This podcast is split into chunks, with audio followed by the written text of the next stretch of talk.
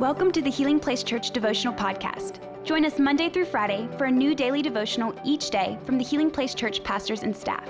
We hope this podcast will help you grow in your faith and will be a blessing and a resource to you as you pursue God daily. Hey church, I hope you're having a fantastic day today. Today we're going to look at Second Corinthians chapter four, and we've just enjoyed this series on, on First and Second Corinthians. And um, before we dive into chapter four, I think it's important to, to look back and remember what Paul was telling the church of Corinth in chapter three. And he talked to them about how God was removing the veils uh, from our hearts and us being transformed into his image. And so all of chapter four is under underneath the umbrella of this. In fact, in, in verse one of chapter four, he says, therefore, which means because of everything he just talked about in chapter three, we have to, to understand that that applies to us now here in chapter four. And this is what it says in verse seven. It says, we now have this light shining in our hearts, but we ourselves are like fragile clay jars containing this great treasure. And this makes it clear that our great power is from God and not from ourselves. Uh, when I think about these clay jars that, that the Apostle Paul is talking about, you know, I think about back in, in those times, these jars, they were very common. Uh, they were not very durable, uh, and they were not very expensive. Uh, and it made me think about, about one of my favorite things. It made me think about pizza. You may be like, okay, well, that's kind of weird. Well, go with me for a moment uh, as I explain this to you. One of my favorite foods is pizza. And I thought about what a, a pizza comes to us. And when you order a pizza, it's delivered in a pizza box. And if you go online and you look up the cost of a pizza box, you'll see that there's somewhere around sixty to sixty-five cents a piece. But when you ordered that pizza, I mean, I know you paid a lot more than sixty to sixty-five cents. You probably paid somewhere between twelve and twenty dollars for that large pizza, you know, but what changed? What changed about the pizza box that made it now have more value? It was only sixty-three cents. Why are they able to charge twenty dollars for this large pizza? It's because of what's inside the box. It wasn't about just the box. It's about what was on the inside. And I, and I want you to understand this today. There's something great. There's something amazing on the inside of you. And, that, and Paul talks about that in this scripture as a great treasure. It's a great treasure of the hope of our salvation. It's a great treasure of eternal life. You know, when you said yes to Jesus, this is so amazing.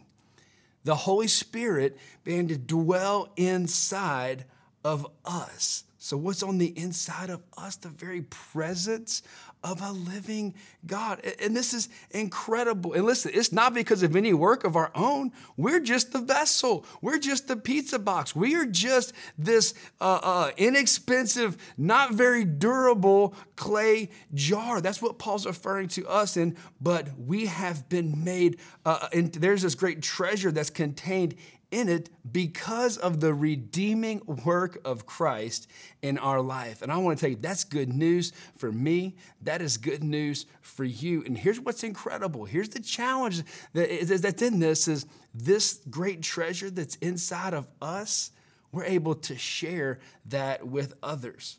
This message of the gospel. I thought about this. You know, God could spread the message uh, uh, of the saving grace of Christ in any way he wants to. And he does it in so many different ways. But one of the primary ways that the good news of the gospel is spread is through you and I. And for me, gosh, what an honor. What an incredible opportunity we have. And, you know, maybe you don't feel like you have that value. Maybe you feel like, maybe people even have even told you that God can't use you. Maybe because of your past, maybe because of things that you've walked through. And here's the reality. He can't use the old you. But what he can use is you as the new creation that you have been transformed into by God. And that's good news for us today. And that's the opportunity we have to be able to spread that to somebody else. And uh, I want to encourage you that God loves you. God sees you. You're not bound up by, by your old ways. When you said yes to Jesus, Understand that your sins were cast as far as the east is from the west, and there is a great power that is inside of you as a believer, as a disciple. And that's so encouraging uh, for us as we walk out our life and we walk out th- this way of a disciple. Jesus told the disciples to go and to make disciples.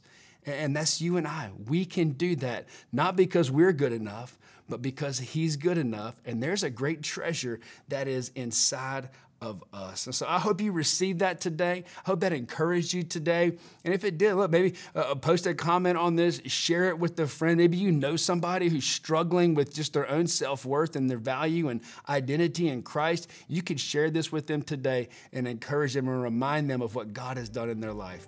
Have a fantastic rest of your day. We love y'all so much. Thank you for listening. Take a moment to subscribe so you don't miss any of the daily devotionals, and be sure to share with your friends.